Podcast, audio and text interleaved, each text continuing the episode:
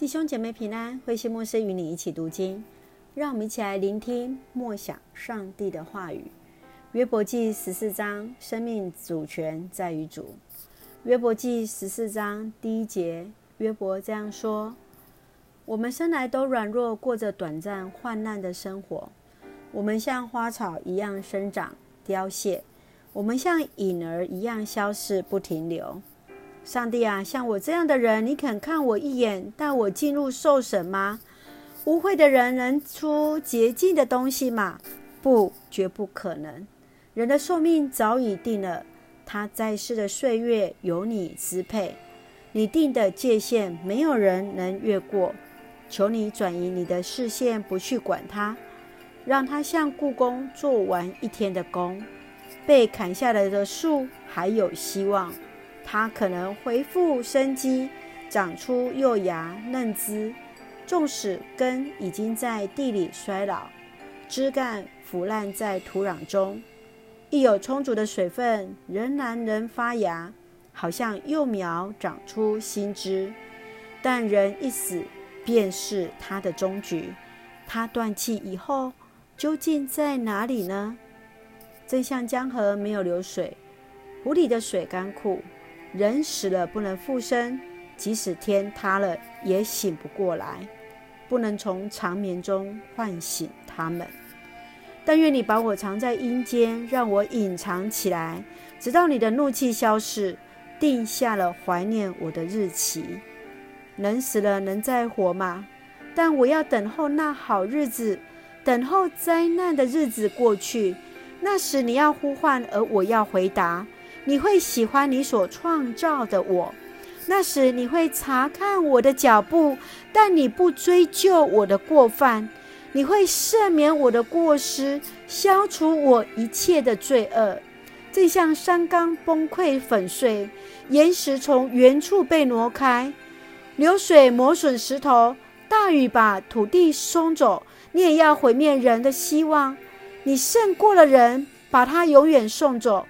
你使他面目全非，放逐了他，他的儿子们得荣誉，他不知道；他们蒙羞，他也不晓得。他只感觉到身上的痛苦，他为自己悲叹。约伯记在第十四章当中，约伯继续向上帝来倾诉，约伯求上帝怜悯，他也深知生命的短处跟有限。他看见人在世上当中生命的脆弱与软弱，约伯他清楚指出，所有的受造物都是在上帝的掌权当中，更深知人死是不能复生的，人也没有复活的盼望。让我们一起从这段经文来思想，我们一起来看第十二节：人死了不能复生，即使天塌了也醒不过来，不能从长眠中唤醒他们。约伯当他在追问人生最敏感的问题，就是关于死亡。他清楚知道人一死便是他的终局。面对死亡，许多人能感到害怕，但是基督徒因着相信耶稣基督从死里复活，胜过了死亡，就带来了盼望。亲爱的弟兄姐妹，你会如何面对死亡？复活的主是否也带给你不一样的生命跟盼望呢？接续我们来看第十五节，那时你要呼唤，而我要回答。你会喜欢你所创造的我。